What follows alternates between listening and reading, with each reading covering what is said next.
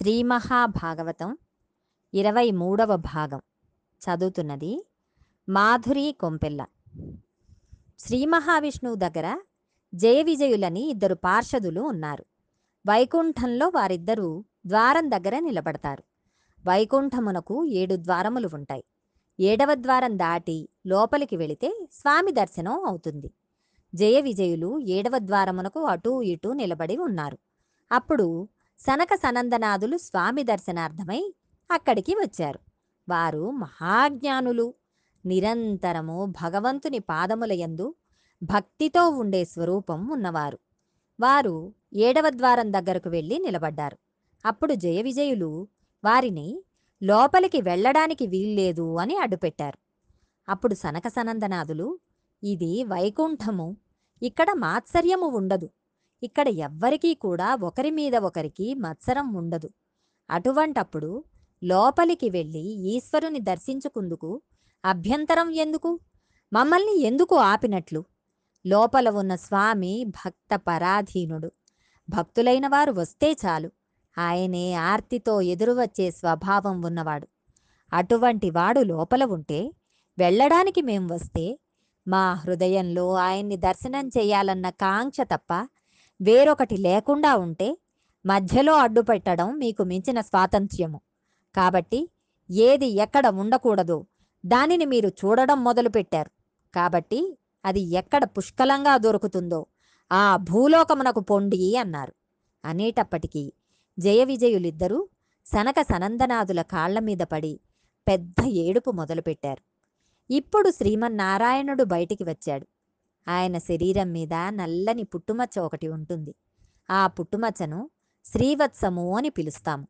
ఆ పుట్టుమచ్చను చూసి ఆయన స్వరూపమును చూసి సనక సనందనాథులు పొంగిపోయారు. మా అదృష్టం పండి ఇంతకాలం తర్వాత నీ స్వరూపమును దర్శనం చేయగలిగాం. మా భాగ్యం పండింది అని ఆయన పాదముల మీద పడి నమస్కారం చేసి పుష్పములో చేరే గండుతుమ్మెద ఎలా చేరుతుందో నిరంతరము నీ పాదముల యందు అటువంటి భక్తి మాకు ప్రసాదించవలసింది అని ప్రార్థించారు. అప్పుడు శ్రీమన్నారాయణుడు మీ స్తోత్రమునకు నేను చాలా సంతోషించాను. కానీ ఇక్కడ ఏదో చిన్న అల్లరి జరిగినట్లు నాకు అనిపించింది. ఏమైంది అని అడిగాడు. అప్పుడు వారు స్వామి మేము తప్పే చేశామో ఒప్పే చేశామో మాకు తెలియదు. కానీ మేము లోపలికి వస్తున్నప్పుడు ఏడవ ద్వారం దగ్గర ఈ పార్షదులు మమ్ములను అడ్డుపెట్టారు. మత్సరం ఉండటానికి అవకాశం లేని వైకుంఠమునందు మీ దర్శనమునకు మమ్మల్ని పంపలేదు కనుక. వారు మా యందు విముఖులై ఉన్నారు కనుక. వారిని భూలోకమునందు జన్మించమని శపించాం. ఇప్పుడు నీవు ఎలా చెబితే అలా ప్రవర్తిస్తాము. ఒకవేళ మా వలన అపరాధం అంటే మన్నించవలసినది అన్నారు. అప్పుడు శ్రీహరి నా పాదములు మీ వంటి బ్రహ్మజ్ఞానులు నమ్మి అర్చించిన పాదములు. కనుక ఇంతమంది చేత ఆరాధింపబడుతున్నాయి. మీ వంటి వారి చేత పూజించబడి మిమ్మల్ని రక్షించుటకు పూనికతో తిరిగి మీకు దర్శనం ఇస్తాను కనుక నిత్యాపాయిని అయి నిరంతరము లక్ష్మి నా వెంట వస్తోంది. నేను భక్త పరాధీనుడను భక్తులైన వారు పిలిస్తే పరిగెత్తుకు వెళ్ళడం నా ధర్మం. ఒకవేళ అలా పరిగెత్తుకు వెళ్ళి వాళ్ళని రక్షించడంలో అడ్డు వస్తే నా చేతిని నేనే నరికేస్తాను అన్నాడు. ఎంత పెద్ద మాటో చూడండి. ఎందుకు అంటే ఆ చేయి లోకములనన్నింటినీ రక్షించే చేయి. అటువంటి మీరు నిరంతరము నన్ను తప్ప వేరొకరిని కొలవనివారు. ఎప్పుడూ నా పాదముల యందు మనస్సు పెట్టుకున్నవారు. మీ యందు వీరు అపచారం చేశారు. వీరు చేసిన అపచారం వలన నా కీర్తి నశిస్తుంది. ఇక్కడ శ్రీ మహావిష్ణువు ఒక అద్భుతమైన విషయమును ప్రతిపాదన చేశారు. నేను ఎందుకు మీరు ఇచ్చిన శాపమును అంగీకరిస్తున్నానో తెలుసా? వీరికి యుక్తాయుక్త విచక్షణ లేదు. వీరికి ఈ అధికారం నేను ఇచ్చాను. ఏడవ ప్రాకార ద్వారము వద్ద ఉండి వచ్చిన వాళ్ళని లోపలికి పంపించండి అని చెప్పాను. లోపలికి ఎవరు వెళ్ళాలి?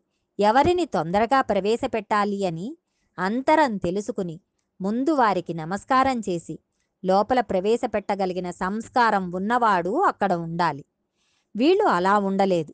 పరమ భాగవతులైన వారికి కలిగిన మనఃక్లేశము పట్టి కుదిపేస్తుంది. మీలాంటి వారిని కాపాడడానికి నేను లోపల ఉన్నాను. కానీ ఇప్పుడు మీరు నా వద్దకు రాకుండా వీరు అడ్డుపడ్డారు. తన శరీరమునందు పుట్టిన కుష్టు తనని పాడు చేసినట్లు నేను వీళ్ళకి పదవి ఇస్తే ఆ పదవిని అడ్డుపెట్టుకుని ఈ జయ విజయులు నాకే తప్పు పేరు తీసుకువస్తున్నారు. మీ వంటి వారికే వైకుంఠమునందు ప్రవేశము నిరాకరింపబడితే భక్తకోటి నన్ను ఎలా విశ్వసిస్తుంది? లోకం పాడైపోతుంది. నేను భక్త పరాధీనుడను అటువంటి నాకు దుష్టపేరు తెచ్చారు. కాబట్టి వాళ్ళను మీరు శపించడం కాదు. నేను చెబుతున్నాను. వీళ్ళు ఉత్తరక్షణం భూలోకమునకు వెళ్ళి రాక్షస యోనియందు జన్మించి ఉగ్రమైన రాక్షసులై అపారమైన లోభత్వమును పొందుతారు అన్నాడు. అప్పుడు జయ విజయులిద్దరూ శ్రీమన్నారాయణుడి చరణార విందముల మీద పడి. స్వామి లోపల ఉన్నవాడి హృదయమును అర్థం చేసుకోవడంలో పొరపాటు జరిగింది. మమ్ములను క్షమించు. మళ్ళా మాకు ఎప్పుడు వైకుంఠమునకు ఆగమను? అని అడిగారు. అప్పుడు స్వామి మీరు మూడు జన్మలలో గొప్ప రాక్షసులు అవుతారు. కానీ మిమ్మల్ని మళ్ళా దునుమాడవలసిన అవసరం కూడా నాదే. అందుకని నేనే మీకోసం అవతారం స్వీకరించి వచ్చి మిమ్మల్ని నిర్మూలించి మళ్ళా తెచ్చి నా వాళ్ళుగా చేసుకుంటాను అని ప్రతిజ్ఞ చేశాడు. అందులో కూడా రక్షణే. ఇప్పుడు అందులో ఒకడైన హిరణ్యాక్షుడు పశ్చిమ సముద్రం అడుగున ఉన్న వరుణుడిని యుద్ధమునకు రమ్మని పిలుస్తున్నాడు. ఆ సమయమునకే యజ్ఞవరాహమూర్తి జన్మించాడు. ఆయన అవతారం వచ్చింది. వరుణుడు అన్నాడు సముద్ర జలముల మీదకు ఒక కొత్త భూతం వచ్చింది. నీవు దానితో యుద్ధం చెయ్యి అన్నాడు. అప్పటికి యజ్ఞవరాహమూర్తి వచ్చారు. సాధారణంగా యజ్ఞవరాహమూర్తిని ఎక్కడైనా ఏదైనా ఫోటో చూసినప్పుడు ఒక పంది స్వరూపమును వేసి దాని మూపు మీద రెండు కోరల మధ్య భూమిని ఎత్తుతున్నట్లుగా వేస్తారు. కానీ పరమాత్మ అలా ఉండరు. యజ్ఞవరాహమూర్తి అంటే ఎవరో తెలుసా? యజ్ఞవరాహమూర్తి వర్ణన విన్నా ఆవిర్భావంను గూర్చి విన్నా చదివిన ఉత్తర క్షణంలో కొన్ని కోట్ల జన్మల పాప సంజయం దగ్ధమైపోయి కృష్ణ భక్తి కలుగుతుంది. అటువంటి స్వరూపముతో ఆయన దర్శనం ఇచ్చి పెద్ద హోంకారం చేశారు. ఆ హుంకారం విని ఋషులు ఒక్కసారి ఆశ్చర్యపోయారు. ఎక్కడిది ఆ హూంకారం అనుకున్నారు. స్వామి వంక చూశారు. ఆయన గుర్ గుర్ అని శబ్దం చేస్తున్నాడు. వ్యాసుల వారు అలాగే వర్ణించారు. పెద్ద శబ్దం చేస్తూ అడుగులు తీసి అడుగులు వేస్తూ నడుస్తోంది ఆ యజ్ఞవరాహం. ఇప్పుడు ఆయన్ని స్తోత్రం చేయాలి. అందుకని ఋషులందరూ నిలబడి ఋగ్వేదములోంచి యజుర్వేదములోంచి సామవేదంలోంచి సూక్తములను వల్లిస్తూ ఆ యజ్ఞవరాహమునకు నమస్కారం చేస్తున్నారు. అప్పుడు యజ్ఞవరాహం అడుగులు తీసి అడుగులు వేస్తూ సముద్రంలోకి ప్రవేశించి తన నాసికతోటి మూపుతోటి సముద్ర అడుగు భాగమును కెలకడం ప్రారంభించింది. మొహం అంతా నీటితో నీటితో నిండిపోతోంది. యజ్ఞంలో వాడే నెయ్యి ఆయన కన్ను. ఒక్కసారి తన ముఖమును పైకెత్తి కనురెప్పలను ఒక్కసారి చిట్లించి మెడను అటూ ఇటూ విసురుతోంది. అలా విసిరినప్పుడు దాని జూలులోంచి నీళ్ళు లేచి పడుతున్నాయి. మహర్షులు చతుర్ముఖ బ్రహ్మగారు అందరూ వెళ్ళి ఆయన నుండి పడిన నీటి కోసమని దాని క్రింద తలపెట్టారు.